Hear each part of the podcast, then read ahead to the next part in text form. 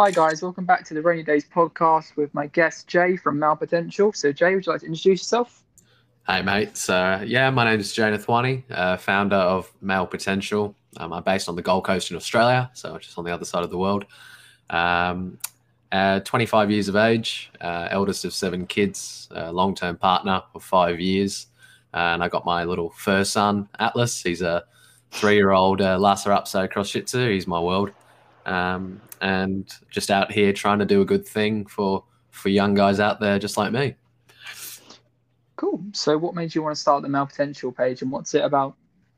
So, yeah, Male Potentials. It's quite intricate. Uh, I know a lot of people say that about their own pages, um, but it is very intricate. Um, and the reason for that is it did start off quite contemporarily as a as a page about um, helping men, I guess, rediscover um, their innate abilities. So it's it's all about um, as it sounds, realizing potential. So I'm a firm believer that men, especially younger men who have grown up in a in a world where they've been victimized by their previous generations in the sense of something we'll talk about later things like toxic masculinity and yep. and the, the, inequality between men and women and, and, you know the the fact that the let's say the, the young caucasian male uh, is the most uh, renowned figure and thereby deserves the least opportunity because they've got everything handed to them on a silver platter so it started off in that respect but it's definitely gone more than that because it's not just about being better um, because people can misconstrue that and say, well,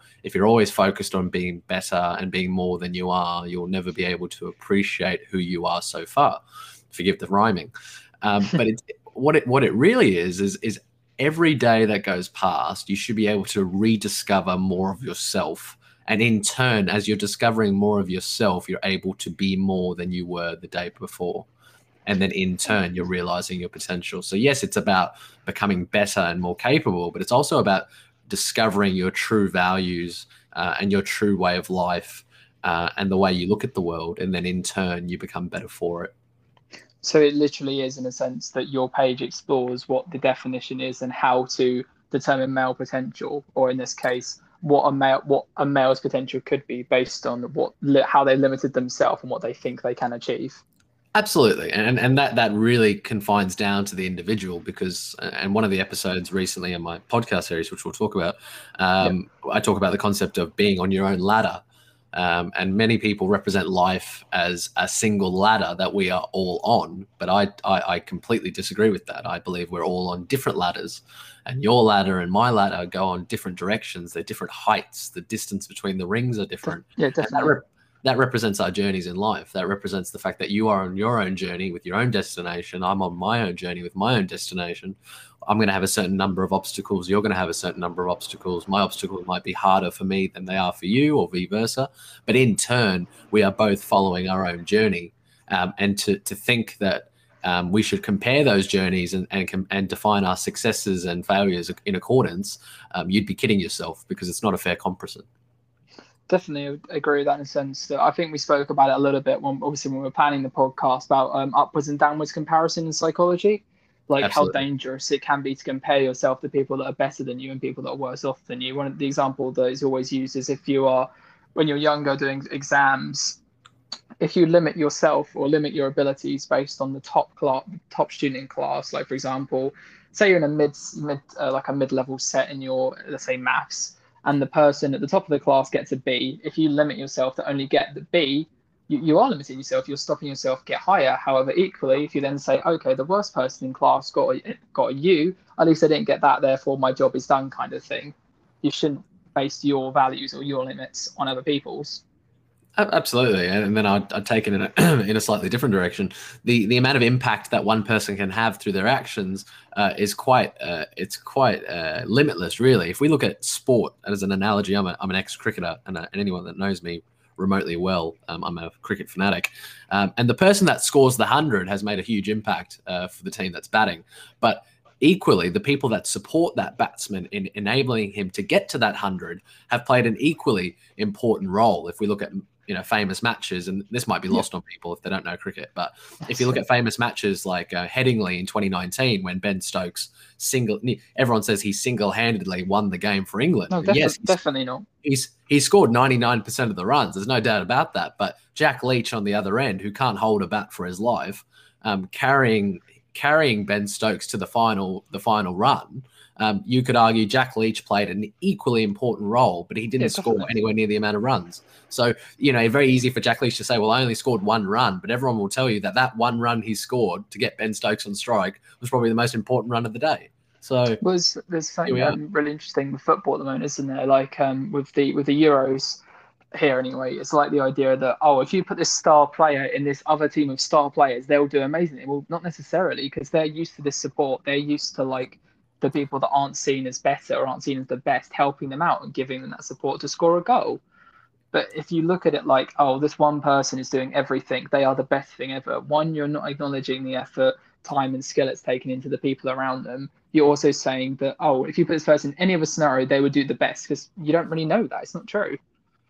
Exactly right, and and you know one of the analogies I used to use in sport um, was it, you know your best team is not your best 12 players or best 11 players it's the best 10 11 12 players that work well best together it's all about the co- the cohesion and the synergy so definitely alludes to to what you were saying but then to to answer the other side of the question as well in terms of why I started the page um, it's very much coming down to, I guess, my own personal experiences. And I grew up um, as a, a, you know very traditional. Nu- I come from a nuclear family, um, traditional kind of mum and dad.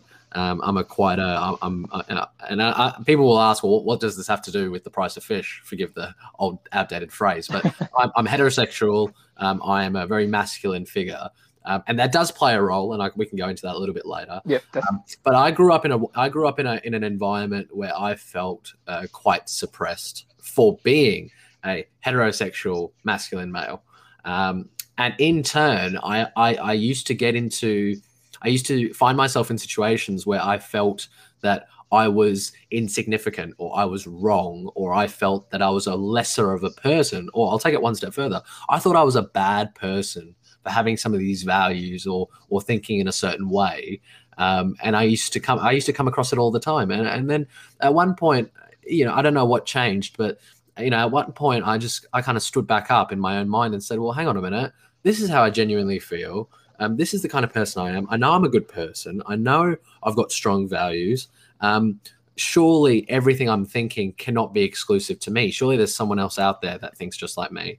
And then yeah. as I started to un- unravel the veil of sorts that was kind of around my immediate social circle, my friends, my family, and all the rest of it, I, I started to realize that, that they all felt the same way too. You know, they said, we can't be ourselves as men, particularly as like kind of strong, confident, masculine men, because people misinterpret that for toxic masculinity or you know in you know and, and again i've said this a few times um you know i'm all for equality of opportunity between genders uh, sexes uh, race and all the rest of it. You'll never hear me disagree with that. But you know you've got let's say for example the feminism movement the feminist movement who yep. say that men are x y and z the extremists at least say that and then what happens is you find them in in, in this scenario of a, rom- a romantic relationship or a social friendship, and then they say, and then you resist that because they're quite domineering and quite aggressive, and then they say, yep. you know, are you afraid of a powerful woman?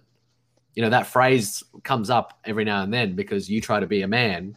Uh, forgive the the colloquialism, and they say, oh, you know, you're being toxically masculine, and you're afraid of you know a strong woman and i don't know if, if you listen to joe rogan but joe rogan actually touches on this point in one of his recent podcasts and he said I like the way he said it. He's like, "You're not, a, you're not, you're not a strong woman. You're just a, you know, you're just a next Tuesday, or you're just a bitch. It's, it's not about being a strong woman. You're just aggressive, and we don't like aggressive people.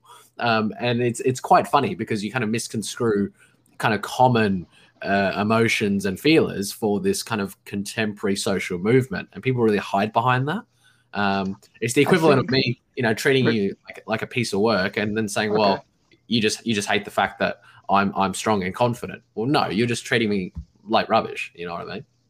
I feel like it's one of those things where there has to be a li- line drawn saying that you don't really care, for example, the gender in a sense that you just want everyone to feel the best they can do about themselves based on their own personal characteristics and beliefs. Again, I'm going to put a bullet point and say that it's important that as long as those values and beliefs don't reflect harm towards anyone else or anything along those lines because I've met a few people that kind of uh, have the same ethos as what you're saying, but they use it as a way to be destructive. Yeah, they use it as a weapon of sorts. Yeah, in a um, sense, and- saying that yeah, I'm I'm this strong, confident guy, therefore I can treat women like shit, blah blah, and they have to deal with this message. No, that's not that's not the point that people are trying to make. And I do agree with the point about people who are on any extreme side of any gender argument. As it comes down to it, everyone should have equality of opportunity based on their skills, based on their experience and stuff. I still believe in. I don't know if you've heard of white paper policies. Mm-hmm. So basically, you know, like when you apply for a job. Yep. You you can't put down your gender. You can't put down your background. You just have to say, okay, I've got these grades. I've had this experience. That way, whoever's hiring can't discriminate on gender because that way it's gone. It's disappeared. Mm. Mm. And I think personally, if if you want to move towards this idea, or if people want to move towards this idea that gender doesn't matter. You either remove it or you support it wholeheartedly. There's no way around it. Yeah, uh, look, and, and, to an ex, to a certain extent, I agree with you. And, and then yeah. this, and this is the beautiful thing about these kind of uh, mediums is that we're allowed to have yeah. a disagreement. But uh, the problem I have, and this is a, a, another part of, of kind of the, the concept of male potential, is that this concept that we are all equal, and this is going to mm. sound very controversial, but the fact of the matter is we're not all equal. And what I mean by that is that no two people in the world have an identical set of capacities. They don't have identical personality traits. They were not born into the world in the exact same environment with the same exact upbringing. No two people in the world have ever lived with identical capacities. Someone will always be inferior or superior in one way or another. So, a good example with my brother and I. Um, my, the closest older brother, um, him and I are very, very similar. Like you put us in a room, people think we're twins and, and, and they, they think you've got very similar personality traits and, and all the rest of it. But there are mm some very key differences in the sense that, you know, he's very much driven by emotion. His emotions dictate his decisions, and that gets him into a lot of trouble. It also puts him in very positive circumstances, which I can't account for. Whereas I'm very shrewd and I probably don't allow enough emotion to come into my decision so I can become a little bit cold and a little bit clinical. But that is a key difference that can permeate into very significant circumstances in both a professional sphere and a personal sphere with your relationships.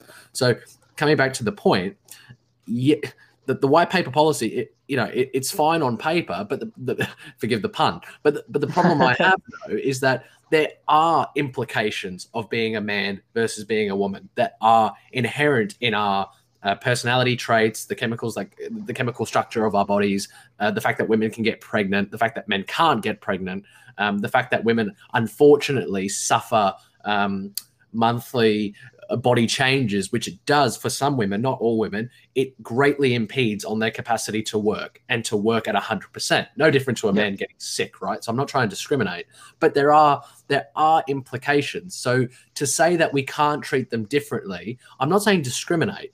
But at the same time, you have to acknowledge the differences, right? Because women will bring in a certain set of skills and traits to the workplace, and men won't. I'll give you an example. In the Australian in Australian law firms, especially in Southeast Queensland, women are now dominating the industry. They're absolutely dominating the industry in the sense to the point where certain men that grab the qualification can't get a job. Why? Because law firms have realized that women, with their greater uh, harnessing of, of, of emotions and their greater understanding of emotions handle clients better. It's very black and white. Women handle okay. clients better than men. Crazy, right? Because women are more nurturing. It's like they're maternal or something. Wow, crazy. Yeah, now, emotional intelligence. Exactly, emotional intelligence. So, look, we could kid ourselves all day long and say that we're all the same, but we're not. Women have this superiority in that respect not saying that men can't have that and certain men aren't better at that, but generally speaking, it's a safe bet that women will likely have better gauge of emotional intelligence than men. And in turn, in that industry, they're a lot better prepared for it. So firms are hiring women because it's going to benefit the firm, it's going to benefit the women that are applying, and the whole industry is going to benefit because the clients are going to benefit, and the clients are people like you and me that need legal support, which can be quite sensitive. So, do we go back and say that it's unfair to men? I think there's a difference in the sense that again it should be coming down to interview characteristics. If you come across someone in the exact same, the whole argument I used to have with my um, one of my family members, he was incredibly like I would probably classify him as a meninist, whatever the hell you want to call that phrase, in a sense that oh, trust me, it was so bad. He'd be like, "Oh, women shouldn't work in shops because they're better doing this and that." I was like, what are you trying to say at first? But one of the things he kept saying to me was that if you have an office block and you have men and women together, they're just going to flirt, they're just going to this, that, this, that. And these whole ideas of men and women being put down to very simple words, like saying, okay, man is smart, man is more like this, woman is more like this. But at the moment, especially with a lot of people saying, okay, I identify masculine traits, and they do identify masculine traits or feminine traits in a sense that there have been a lot of there recently, especially a lot of more a lot more guys are becoming a lot more emotionally intelligent because they're more aware of other things that are going on in the world. And again, I would agree in general saying that women probably do have a higher level of emotional intelligence due to that nurturing aspect. I do still think that it should still be based on independent characteristics, as you said.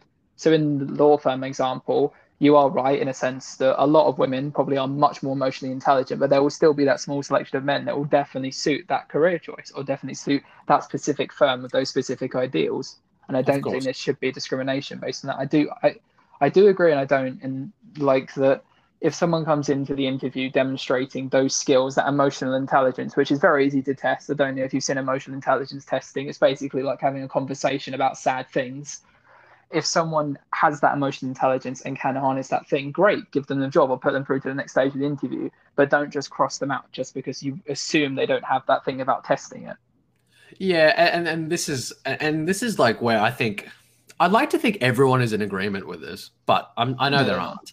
No. Let, me, let me let me let me explain. So I would like to think in a very black and white environment, if you've got a man and a woman, or two people of very different ethnic, gender, whatever the traits you're comparing for equality yeah. purposes, if they are of equal capacity and they provide equal reason to be recruited, I would like to think both people would be then put into the next stage.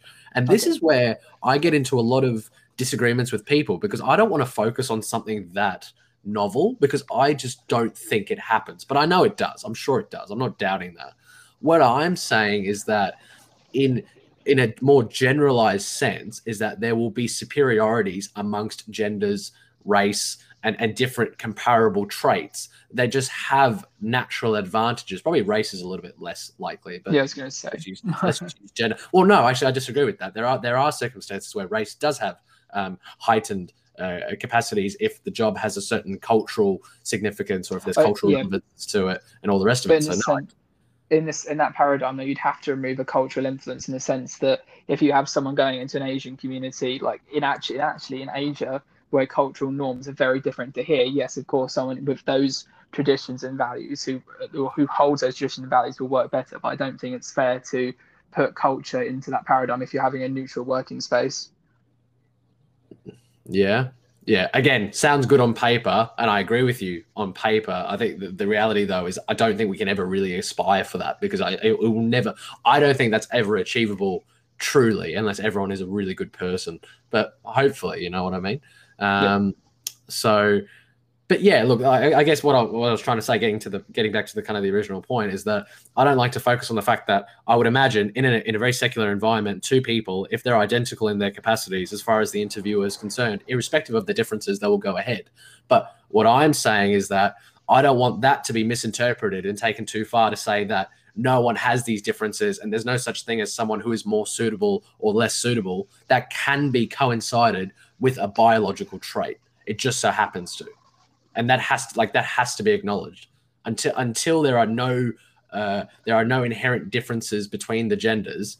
I can't agree with the world that there are that that there is a like the utmost equity of opportunity because there isn't. There are more opportunities for women in certain respects and there are more opportunities for men. That's why engineering has an 80% 80 20 ratio between men and women. That's why nursing has the opposite between women and men. Yes it's changing. I'm not saying that women don't exist in engineering and men don't exist in nursing but there's a reason men go into engineering and women go into nursing. And if you break it down it does come down down to very much biological traits that are gender based I think one of the big problems when it, basing it as it's coming from a psychological point of view, regarding obviously you take into account a lot of things of sex and gender and a lot of different chemicals and a lot of different hormones. But I think at the moment in time, based on previous, well, basically previous data, it's very hard to say that gender dictates what you want to do because a lot of the time, on the statistics we're basing off, let's say we're basing off the last 50 or 60 years, that idea of gender in the workplace or sex sorry sexuality or gender in the workplace is changing massively if the same statistics, so let's say, are still around in, let's say, 10 to 20 years, and let's say PC culture or cultural, not cultural, what's the word? Basically, the idea that people are becoming more accepting, if that is steadily increasing or steadily becoming the same thing, and those norms are still in place, then I would wholeheartedly agree. But unfortunately, from a from that point of view, from psychology, it's very hard to say that because this data has been said before doesn't mean it's going to be replicated in the future. Does that make sense? Yeah, and I yeah, and again, it, I think it just comes down to like what I'm not trying to I'm not trying to I'm not trying to um, simplify this too much because I don't want to I don't want to come across as condescending to anyone that is familiar with psychology or study psychology. But there is there is the concept that, that I like to think of as what what what would be what would be better generally speaking, right? It would be nice to agree and understand that um, gender has little relevance and it does come down to the person's inherent personality and their yep. traits and their you know their levels of you know the, the big five you know levels of conscientiousness yep. and all the rest of it yep. but uh, I, I that from what i understood there are very the, the data that the data that's been historic in probably the last 30 to 40 years is still very much akin. It is slowly changing, and probably that slow change is quite significant. But I would still argue that in a lot of these industries and a lot of these kind of stereotypically gender dominant roles, they still exist, right? Like I'm in IT and and and I hate using anecdotal evidence. I hate using it. But hmm. in my from what I've read, in conjunction with the anecdotal evidence, there is still a gross disproportion of men to women in IT. Like gross disproportion. Now, people can come back to me and say it's because that there's a barrier to entry for women and it's because women yeah. are apprehensive to go into IT. And I'm sure there are women that feel that way, and I'm not dismissing that. I would also argue it's because most women don't want to go into IT. And there's probably reasons for that. So, in the same way that a lot of women probably don't want to go into engineering because they grow up with different values and they grow up with different aspirations. They see what their mum does, they see what society does, and all the rest of it. And you can say, well, that's conditioning them to go away from engineering. So yeah. they'll never want to do engineering. Okay, they'll never want to do engineering. But the fact of the matter is, they don't want to do engineering. So don't whinge to me that there are not enough women in, being represented in the engineering industry if there are not enough women going to become engineers. It's kind of like the women, the, the, the great example of women in uh, top 200 companies or in uh, C level board positions. Why are there no women in uh, CEO positions and COO positions and CFO positions? And then you ask those those same people, um, you know, why why didn't you go and do that? Why didn't you go aspire to be that? Well, I wanted to go have a kid. Why should I be punished for going to have a kid? Well, okay, very easy to say, you know, that we're punishing you for going to have a kid. But let's let's really break it down. You're going to go have a kid. You're going to be out of the workplace for 12 months. What am I going to do as an employer to sustain the company for 12 months? Given your position was very important, it had a lot of responsibilities, it had a lot of implications, it had a very high annualized salary attached to it because you were on the road to becoming a C level executive. You are in line so your journey will take you there. But if you leave for a year, then I've got to fill that hole. Now, it's not just the year you're leaving for, it's then you're coming back and you're only coming back part time. So then you're going to come back in a part time fashion. That will take you another six months. This is the average. Not every woman is like this, right? Um, and then they come back part time for six months. And then they come back for full time after that six months. So 18 months, keeping in mind they were pregnant. So in the last probably two to three months of pregnancy, they're not working at 100% which is fine. That's accepted. So, but for the better part of 20 to 21 months, there is an impeded, albeit absence of contributions and productivity to the workplace, and the workplace will suffer in turn. So you can't. I, I don't see the issue. I can't see why you would then have an issue after the fact. After coming back after 18 months, you're complaining that you're not in that C level position already. I, what I'd argue to that is the saying about the idea of uh, um, paternity and maternity leave. I still think, and I do think it should be pushed. I don't care what anyone says. If someone is, if there's, say, for example, you have two workers in different jobs, different things. If the mother becomes pregnant, I do think the man should still have the same privilege, or the other partner, not trying to be sexist or anything along those lines.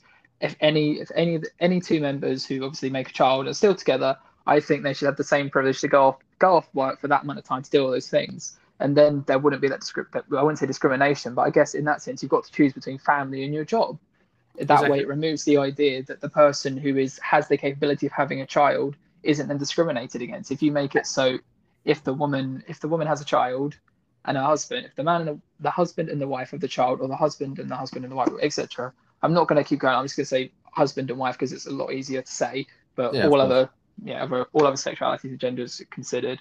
But if both part if both members have a child, they both deserve the same privilege to go spend that first 12 months with the child to make sure everything's going to be okay with them, blah, blah, blah. They do, but they deserve that leave. But equally, I do agree in a sense that if someone says, look, I'm going to have a kid, but can I still be CEO and CFO? No, I do agree in saying that no, you shouldn't because you don't have the time for the job, you don't have the time for the role. And, and a lot of time, unfortunately, you're going to have to pick is it family or is it a job? And I think the same thing should apply to the other partner. If the husband is, say, for example, running for a CEO position of a different place or different higher up position, it should be okay. Do you want to have this family with your partner? Do you want to be demoted? Or do you want to stay on this, stay in this business, run for the highest paid job, run for the highest controlled thing, and control the company? It has you have to choose. Exactly right, and, and and that's and that's that's the crux of it. And I just I get I get surrounded by people, I, I won't attribute uh, uh, an objective to those people because they're right to have that, they're entitled to have that opinion. But they would argue that that woman or that man or whoever is going off for that 18 month period should be able to continue their professional journey as if nothing happened. And I just, but I can't, can't, agree can't. with that at all. Because one, it's a detriment to the child if both family members or both parents are trying their best to do it. And I'm not being funny, you are going to be neglecting that child. If you're working a job where seven, six out of seven days, you are not going to be able to see that child when they're at that age, then it's just it's I just don't get it. I don't think I think there has to be an allowance to say like, okay, you want to run for this position, you prove you can dedicate yourself to this whilst ignoring your child for this amount of time, then fine, or get carers and get that stuff. But you've got to say, even if I have a child, even in this amount of time, you have to be willing to put this time into the company. If you don't, you lose the position. And most people will say, okay, that's impossible. I can't do it. And fine, then stay where you are. Because it's horrible to say, but the people at the top of those businesses can't have that level of a functional family whilst being there themselves. It's either they're abject, they're either absent from the family and they're not there, and they still the kid is there and raised by carers and so on and so on and so on. This you can speak to loads of CEOs. Say, oh yeah, I have a child. Oh, how often do you see them? I have a child. No, exactly right and and that's why they get paid the big yeah. bucks. And every, and people look at yeah. you know they throw stones at glass houses, right? And they say, oh, you know, these people make so much money, and they don't. What do they actually do, and all the rest of it? Oh, I tell you what, I wouldn't. I, I, you could not pay me enough money to put what to stay to have one day in their shoes because the, the, the sacrifice to family, the sacrifice to time management. They don't have a life. They, their health suffers. Um, but someone's got to do it, right? And they choose yeah. to do it, so they get re- remunerated quite quite well in accordance and well deservedly, I would argue. Um, so... I think I think there's an argument between equity and deservance in a sense that sometimes yes the pay is ridiculously too high regarding some companies. We still won't mention anything at the moment because I don't want to cause any problems because I, I don't like to put my own personal opinions into that stuff. Same as politics. I won't talk about my personal political views, so it's probably quite quick to infer.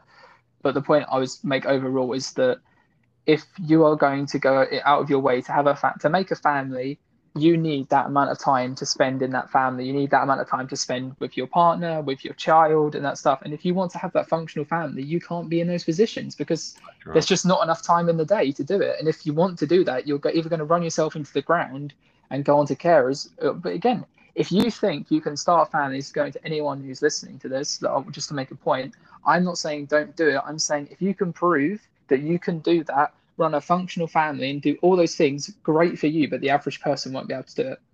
Correct. I agree. And the amount of characteristics you actually need to be able to have a functional family, have like a six, seven figure job, be able to dedicate 90% of your time to that whilst dedicating the 10% of the time to your kids and your family. Also, when's the time for you going to come in? When's the time to have social stuff, friends, and those things to keep yourself sane? You, you can't do it all at once. It's impossible. You'll drive yourself mad. And it's why a lot of CEOs either end up divorcing their partners or getting very well let's just say into different substances and different um, vices because there's there's too much to manage. There's too much to juggle. Correct. I couldn't agree more mate. And again to anyone listening that is thinking this is being discriminative or anything like that i'm not saying not having to say if you want to go for those positions go for it. Try your hardest to do all these things but please take into account what you'll be losing by taking up those positions and that's mm. going to anyone who can have a kid or anyone who wants to have a child with someone if you have a child you should be dedicating enough time to make sure that child is going to be okay it's as simple as that to me So yeah, that's why I started the podcast. yeah. Oh, oh god. Yeah. It's, it's always great when you get into conversations like that, isn't it? Yeah, exactly right. exactly right. Also, if anyone who does want to send into this, please either put a comment on the post of this or send a message to Jay about it because I'm interested what other people's opinions are on this. Because at the end of the day, we're just two people talking about something. So, and, and keep yeah. and keep in mind, it's all done within the confines of a podcast, right? We, we yeah, could exactly. it out, we could flesh it out even further, and we could give a lot of context, yeah. but we got to balance out how much context we give versus the impact of the statements to make sure that it's um, addressed in a certain way. So you know, reach out to us and, and just ask the questions, and we'll be happy to. And I, know both of us would be happy to have a one-on-one chat and really go into a lot of more depth if we have to. So uh, because at, yeah, at the end of the day, what Jay's doing is talking about male potential, talking those things. Whereas on the flip side, for me, I'm just talking about the effects of mental health. And to me, if you're working that amount of time, I don't think you can safely manage your own mental health your partner's mental health, your child's mental health, and all those other things. I just don't think it's a safe thing to do for the average person. Some people are well wired to the point where they can have a family, have a job that's like 90 hours. Some people can do it, but the average person probably can't and would need a lot of help with it. And it's just it's just not worth it, in my opinion, to go through that amount of stress just to prove a point. But yeah, anyway, uh, moving on. so based on what we've spoken about a little bit, so if anyone's listened to this who's listened to this before, you've heard my story a little bit about my mental health. But yeah, so Jay, do you want to share what, what your experience of mental health's been like? Yeah, mental health. Um, I used to be one of those persons that very much dismissed the idea of mental health. Um, okay. And and the reason for that was I'm a very tenacious individual, and I use the word tenacious very intentionally. Um, I'm a very firm believer that uh, in, in, in, action over words uh, and continuing to strive for improvement or recovery. So if you're going through a tough time, I'm that kind of character that will kind of prop you up on your shoulders, pick you up, and say, "Look, let's keep going." You know what okay. I mean? Let's not let's yeah. not wallow. Let's not you know manifest in our sorrows because that can only get you so far. Yeah. What I failed to understand and what I failed to acknowledge as time went on is that the reasoning for people getting into those situations sometimes was more than their feelings were hurt or something didn't go their way. It was a bigger issue. Uh, I saw it in immediate family members, I saw it in friends. And even then, even though it was at my eye level, I still couldn't see it. I was like, well, you know, that person's just upset or that person's just always angry all the time. And that's just normal. and looking back on it, probably, probably a very naive uh, interpretation of what I was seeing. Mm.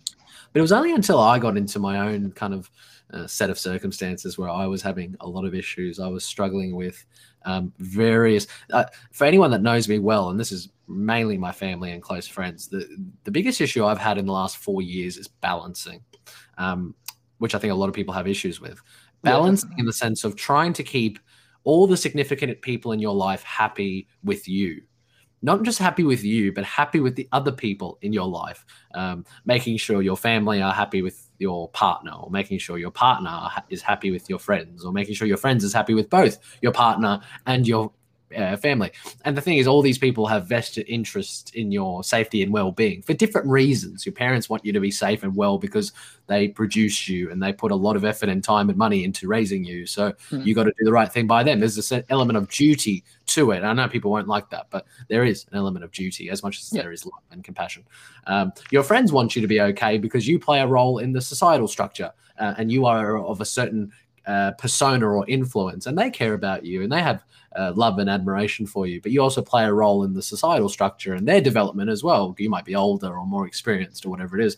And then the romantic partner, well, that's pretty straightforward. Uh, they've dedicated their, their life to you, ideally, uh, assuming a nuclear relationship, um, and they want you to be around funnily enough, for life, um, so that you can do the things that they want to do, whether it is having children or a family, or whether it is just having a long life uh, friendship that also has those extended kind of uh, capacities and benefits if you're a male. Um, now, the problem I, I, had was that in trying to keep everyone happy, um, I really compromised my own happiness and development. Um, and in turn, I kind of went down a spiral. Um, and I got to a point where, looking back on it, I don't want to give it a name because I don't know if it was the case, and I don't want to dismiss anyone that genuinely goes through these things. there might have been elements of depression in there. I really struggled to get up in the morning. I had a, a you know, the, the, common colloquialism, but this is the only way I can explain it. Uh, I had a dark cloud that hung over my head. Uh, I felt yeah. my hands were always weighted, um, and I could just and any small thing that went wrong, um, it was like the end of the world. And okay. um, it was almost like um, I used to get angry very quickly, and I'd never been an angry person. Um, and that, again, like I said earlier in the podcast, that was a, a very big difference between my brother and I. That I wasn't very emotive especially when it came to anger and temperament. But he, unfortunately, at the time was not anymore. Thank thank goodness he's he's come a long way. Um, so I used to get angry and frustrated a lot. Like if something broke, or if uh, I, if I had an unexpected bill that I hadn't accounted for in my finances, um, it just used to it used to ruin me for like hours, if not days. Like I used to, okay. I, I'd feel I feel sick to my stomach thinking about it. But like my partner would go to all this effort of planning a beautiful day out with us for the weekend because we don't get much time together, and something would go wrong, very small, and she would act, and she knew how I was going to react, and she would go ends of the earth to make sure I didn't react. Like she used to walk on eggshells and say, "It's all right, Jay. Don't worry about it. It's fine. I'll, I'll pay for it or whatever it was."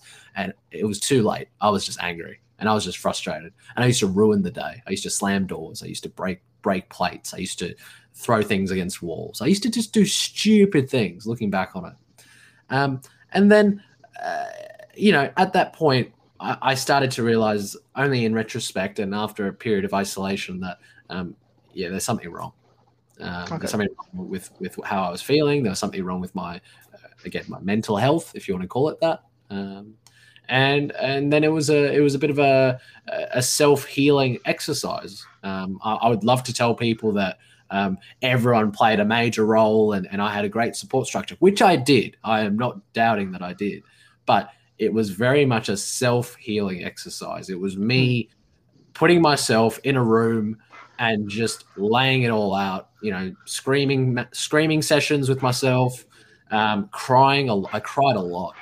I cried a hmm. lot. Uh, I yelled a lot, and I just got it all out over some days and weeks. And this is a very interesting kind of recovery exercise, but that's what I did. and then I just kind of laid it all out on paper and said, you know, who am I? What are my values? What am I? Why do I do what I do? What am I? And this is, comes back to the, the, the discovery of potential. And I'm really glad I went through this exercise because I think I'm I've really started that journey quite significantly. And what I came to realize is that I love everyone around me. I'm a, I'm people person in the dictionary. My face. That's what you'll see. Um, not literally people. Um, and I love people. I love. I live for people. Like my my world is my dog. Mm. I, he is. His name's Atlas, and the the idea that he's only around for 15 years breaks my heart because he. I live for him. You know what I mean? I really do. Yeah. And and and then beyond him, I live for my family and I live for my partner, and they all love me significantly. They've all gone. They've just done so much for me, and I want to live a life where I can repay the favor, and everything I do is for them. Anything I achieve is for them. Any successes I attribute are for them, and, and I tell that to the, all of them every day of the week. I say to them, I do it for you, and I don't like putting that pressure on them. And they say, no, no, do it for yourself. But they don't mm. understand that doing it for myself is doing it for them. Because I tell you what, you know, Jason, if I didn't have a partner, if I didn't have family, if I didn't have Atlas, I would probably be in a I'd probably buy an old combi van and I'd drive around Australia and I'd live very much a very limited lifestyle week to week because I wouldn't have those, I wouldn't have that reasoning to be more than I am. I wouldn't have that. That's no motivation. Yeah, exactly right. I wouldn't work yeah. hard. I would I wouldn't get up at five o'clock every morning and go to the gym before work. I wouldn't go and work a job, which is very tough. I love my job, but it's a tough job and the industry is mm. very tough. And there's a reason that the earnings are are so lucrative and, and potentially lucrative. And there's a reason that you have to go and you know you got to go to uni to get the qualification to go into this role. It's not like they can pick you up off the street. It's not like retail sales yeah? I tell people i work in sales and it, it really bothers me because they think oh so you must work in retail sales this is another comparison between my brother and I. My brother's a store manager at a retail telco. He's done very mm. well for himself. But something that I've always wanted to distinguish is that what someone like that does is sales. What I do is business development. My my my my my um my level of sales requires ongoing relationship development over months and years and you know the deal sizes are not hundreds of dollars, they're tens of thousands, hundreds of thousands, into the millions of dollars. You know what I mean? There, there's so much pressure that comes with that. And you can't, you like every conversation you have with a prospective client over 18 months, you cannot afford it. Can I swear on this podcast? Yes, you can. Yeah, you cannot afford to fuck it up. You could get 14 months into an 18 month deal and you say one thing that the other person just takes the wrong way, like many things in this podcast, I could imagine. Yeah. And, mate, we don't want to do business with you anymore. And then 14 months of hard work are down the drain. It's gone. Right? yeah pressure I, pressure as as you can right so anyway so you know i i do all that and everything like that uh, and i guess where i was going with it uh, is basically i went through this exercise. I, I understood my my value structure more so. Um, i acknowledge why i do what i do and who i do it for. And i've lived my life in accordance since. I'm not you know i'm not self-vested. I've got look i've got my own personal aspirations don't get me wrong but my first aspirations are always doing right by my family doing right by my partner, and giving those people and Atlas, my dog, the best quality of life as much as I can. And that makes me genuinely happy. Makes me genuinely happy. And I've never been better. I've never felt better. I've lost Jason, I, beginning of the year, I, I, was I was 87 kilos, um, which I, wow. I, can't convert to, to pounds or stone That's for anyone who needs those metrics. But I'm now 73 kilos. Wow, impressive. Purely from, purely from the change of mindset and from that rediscovery i hate the cliche but that rediscovery well, my true. physical my physical health just improved dramatically because i was more dedicated i was going to the gym a lot more i didn't have that issue and i was so excited and it just it's all come full circle i'm doing better at my job i've got um, my, my relationship has improved dramatically in all facets and i'm talking all facets i'm talking emotionally physically psychologically sexually whatever you want to say yep. it's all improved and my relationship with my family have improved dramatically. Not in the sense that it was ever bad, but I think it was misunderstood. Yeah. And I'm in a good spot now. And I guess I really want to help other guys find that good spot and find that that start to their journey because it all, it all does come down to rediscovering yourself and realizing that innate potential that was always there. It just maybe wasn't in your eye line. Does, does that make sense? Yeah, no, I definitely agree with that in a sense that a lot of the reason I want to do what I'm doing is for a very similar reason. More in a sense of that I want to help people who don't feel normal go back to feeling that level of normality in their own life based on changing the way they think, based on the way they feel and behave. That's what the basis for a lot of therapies are. Like what you described to me is kind of like a poor man's version of CBT. And I don't mean that in an offensive way. I mean more like it was you've done it by yourself without knowing what CBT kind of is. Mm-hmm. that makes sense. And because yeah, like saying about looking at the way you think, the way you feel, aligning of your personal values and something like that. Actually, it's probably more like acceptance and commitment therapy, which is, in fact, no, that is more like that. Yeah, you've accepted the state you're in, the position you are, looked at what values you hold in life, and how you can use those values to motivate yourself to do things around you. Like, and I definitely agree with one of the statements you said. For some people, they live for themselves. They derive happiness from looking after themselves, from doing stuff for others. Whereas in your sense, you're the opposite. You derive pleasure and this level of motivation by helping others. I was the only reason I, I definitely agree with is because my partner's the same. The happiest I see her, or when she's doing things, when I know she's helped someone else, or when she's helping other people. Because at the end of the day, she's a she's a helper. I don't know if you're familiar with um, the uh, the 16 personalities thing. So now it's like derivative of the big five. There's like specific n- names, and one of the ones she always gets is she always gets one of the helping ones, and she's always feels great when she's done things for other people. Myself, I'm kind of I help others to help myself in a sense, but more in the literal sense. Like if I help someone else, I can then help myself, which then derives my pleasure. I guess if that makes sense, like of that course. feeling of accomplishment. Which again, neither side is bad or good. It's just everyone's different, and the way you described it is perfect in a sense that for you, helping others, helping your friends out, helping this community that you're developing on from Male Potential is going to make you feel better because you know you're helping others. Therefore, you feel better, and therefore you can sustain like this.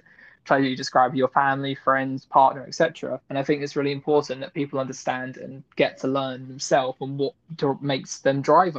What I don't, I don't know, what makes them drive. That's not the right phrasing. What drives them to do what they want to do? Because for some people, they will do the worst job imaginable, but because of one aspect of their life, everything else is gold. Nothing else matters. And the opposite, for other people, everything's amazing, but that one thing is dragging them down.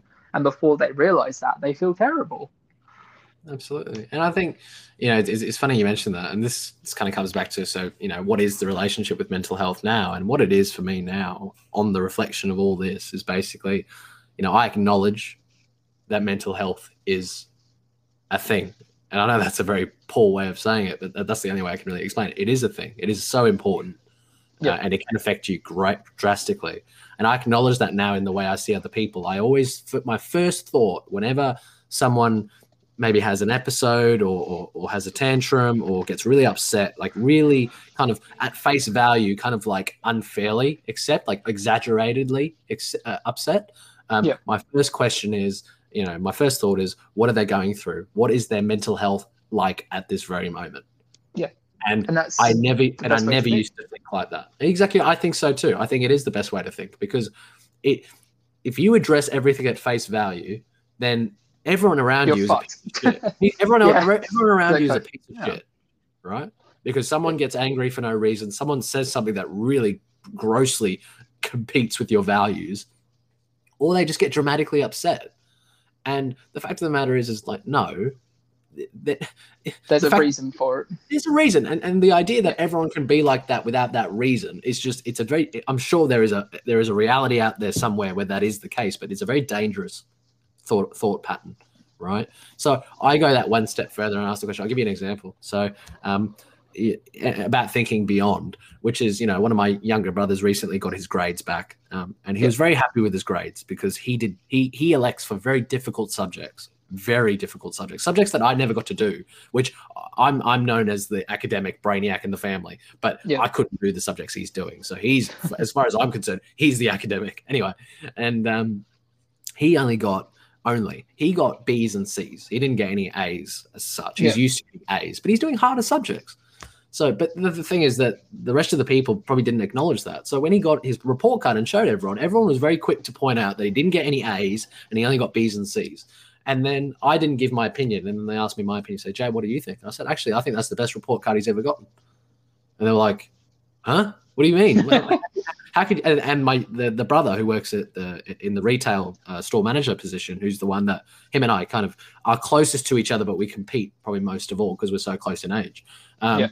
He said, "How can you say that?" I was like, "Well, let, us do let's let's look at it on, on face value." I said, "Look at the subjects he's doing." He's like, "Okay, what significance does that have?" I said, "Well, they're the hardest subjects he's ever done." I said, "They're subjects that you've never done and that I've never done. I know that for a fact." They're, they're, yeah. they're like they're like advanced level subjects. They're not math basic. It's math advanced, as an example, yeah. um, or literacy versus English, right? And um, and then I said, I have also, which you guys probably haven't done, I also keep in touch with him every week and ask him how his studies are going. Yeah. Through the last ten weeks of his semester. And I ask him, what are you struggling with? What are you going well with? What's going on? So I know everything that's going on in his world as far as that interaction is week to week. I knew the personal struggles he was going through he was having issues in the home dynamics because you know he's the only boy in the house minus my father so he lives with three sisters so that has its own yeah. challenges and implications because the rest of the brothers have moved out of home right yeah. and so you know he's facing all these different challenges and he's at an age at an age where development is quite important puberty yeah. you know finding yourself and all those kind of things that happen at that age he's i think he's like 14 15 years of age shiva his name's shiva oh, um, same age as my little brother as well so yeah i can reflect on that yeah so his name's shiv and um, he's at that age. And uh, so I said, no, I think he's done extremely well for himself, and I think all things considered, I think it's a very remarkable effort. I think it's the best report card he's ever gotten. Yeah. Now let's break that down. You could have looked at the report card at face value and look at that as the person and say, "Oh, that person's just fucked in the head," or yeah. you could look beyond that and look into the circumstances surrounding the report card and say, "Well, that's why that person is the way they are at this moment." well, it's the reason now a lot of universities taken to have contextual boundaries, especially in this country. So a lot of people like were looking at down at um, the higher up universities because they're accepting people with B's and C's. Little did they know that person's mum and dad might have died that year because, and that's the reason they got in because that contextual difference. Even with that horrific thing happening, they still got B's and C's. Exactly right. It's, it's, it's the concept of of, of overcoming yeah. adversity and the tenacity that comes with it, and all the rest yeah, of it. Definitely. And these are the things, and these are the things that can't be reflected on paper, but they have to be understood. You know what I mean? It's like another conversation I was having with the same brother um, about the, the concept of doing something you love versus doing something that pays pays your wage. Um, or doing something that pays the bills. And and, and uh, I don't think we ever really disagreed, but I think the areas of focus are different. His area of focus is yes, do whatever you love, but make sure you're earning money at the same time. Yeah. And but I would much rather just focus on the fact of doing something you love, knowing that you have to earn money somewhere along the line. I know you have to earn money. I know you've got to pay your way, but I don't want I don't want that to be an area of focus for people because not in the sense of don't focus on it and don't make money. You've got to make money somewhere along the lines, unless you've got yeah. a very support structure. But don't allow the pressure of making a certain amount of money compromise the direction that you want to take. So if you if what you love only pays you I'll, I'll, put this in pounds for people, make it easier. If what you if what you love only pays you thirty thousand pounds a year, or doing something you hate pays you sixty thousand pounds a year, I would like to think that most people some won't, and that's okay because money can provide other things and make you happier in other ways. But I would hate to think that someone would say, I actually want the extra money and I'm going to do something I hate for 40 hours a week, every week of my life for the next 30 years, just so I can have a nicer car, nicer house, nicer family, and all the rest of it. Yeah, it's not, it doesn't, it's the same thing as equality versus equity, isn't it? For some people, their equity is a lot higher or lower than others. In my opinion, I, if I, for me, for a job, at the moment. I've just graduated, so I no longer have to look at shitty little part time jobs. I can look at graduate jobs. I can look at stuff I want to do. And the pay is about 24K out of university, which most people go, What the fuck? Why, you, why have you done that? You, are going to hate it. That's terrible money. It's like, Well, maybe so, but I've just started my career. I still need to get other qualifications, still need to do all these different things to do what I want to do. And that's fine with me. I know I'm going to enjoy doing it. I know I yeah. could have waited an, a year or two and worked with this person in the trade and do this, but I wouldn't enjoy it. I'd fucking hate it. I'd hate sitting doing the same thing every single day.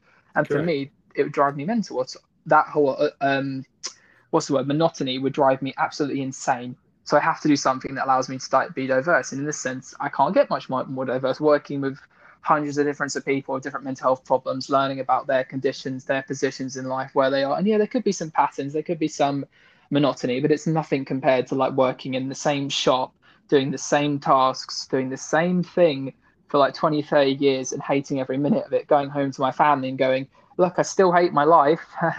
it's okay though, because I've got a nice car. Yeah, exactly right. So, right, forget what we just said. Um, turns out Anchor's glitching out as usual, so I'm going to leave it on an little anecdote regarding what we was talking about.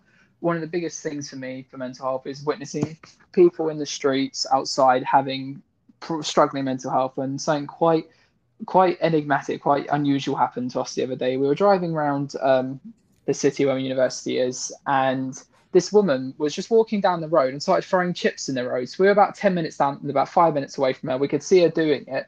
And it's, it's a bit of an odd thing to happen, isn't it? You know, someone's just chucking chips at you in the road. So we, we keep going. We get up to close to her. She then throws the packet into the ground, kicks it. The car hits the packet she then screams, fuck off, go away at us. And we have no fucking clue what just happened. So, as you said about the face value thing, you could take that as okay, crazy woman, want hit my car, gonna call the police. Yeah, one way to look at it, as you said about face value. Yeah. Yeah. Another way to look at that is she's obviously mentally unwell. Let's just leave her be. She's she's going for her own problems. She doesn't need us to call the police on her. She's not. She hasn't really done that much damage. She threw some chips into the road. Calm down, kind of thing. And it's the opposite way of what you said or the opposite side of the spectrum to what you said. Some people who are going through horrific things that you, not, neither of us will ever understand to any level are acting in that way because their mind is just completely frazzled. Uh, they might be getting help, they might not be getting help. But if we if we don't know and we don't pry, we won't know. So you just got to accept that some people are going to be like that in the world, and that we will, we won't know what they're experiencing, and we can't really blame them for that. Like the people screaming in the streets or talking to people that aren't there, and I'm sure you've witnessed people like that in Australia like just fucking doing weird things that you will never understand why. I'm sure now you probably think, ah, they're probably mentally unwell because well, it's pretty obvious they are, or they're going through something. Yeah. Yeah, exactly right. Right. On that note, with a very abrupt ending because uh, we talked about the CEOs for a bit too long, I think. But other than that, it's been really great podcast. It's been great having you on, Jay. And yeah, definitely, if anyone's interested in where I stay, please check out Male Potential Instagram. Yeah, amazing guy and its Moments of Potential series is amazing. Personally, love it. Anything else you'd like to say, Joe? Uh, just yeah, thanks everyone for for the support so far, and and and do do be sure to check out uh, Rainy Days. Uh, Jason's a, great character, and I've been really appreciative to for him to have me on. And we're both doing good things, and he's doing some great stuff with, with mental health awareness. So uh, it won't be the first, won't be the last conversation we have together. I'm sure. Uh, so thanks to everyone. Of course not. All right, been nice speaking to you, and yeah, that's it. See you later, guys. Bye. See ya.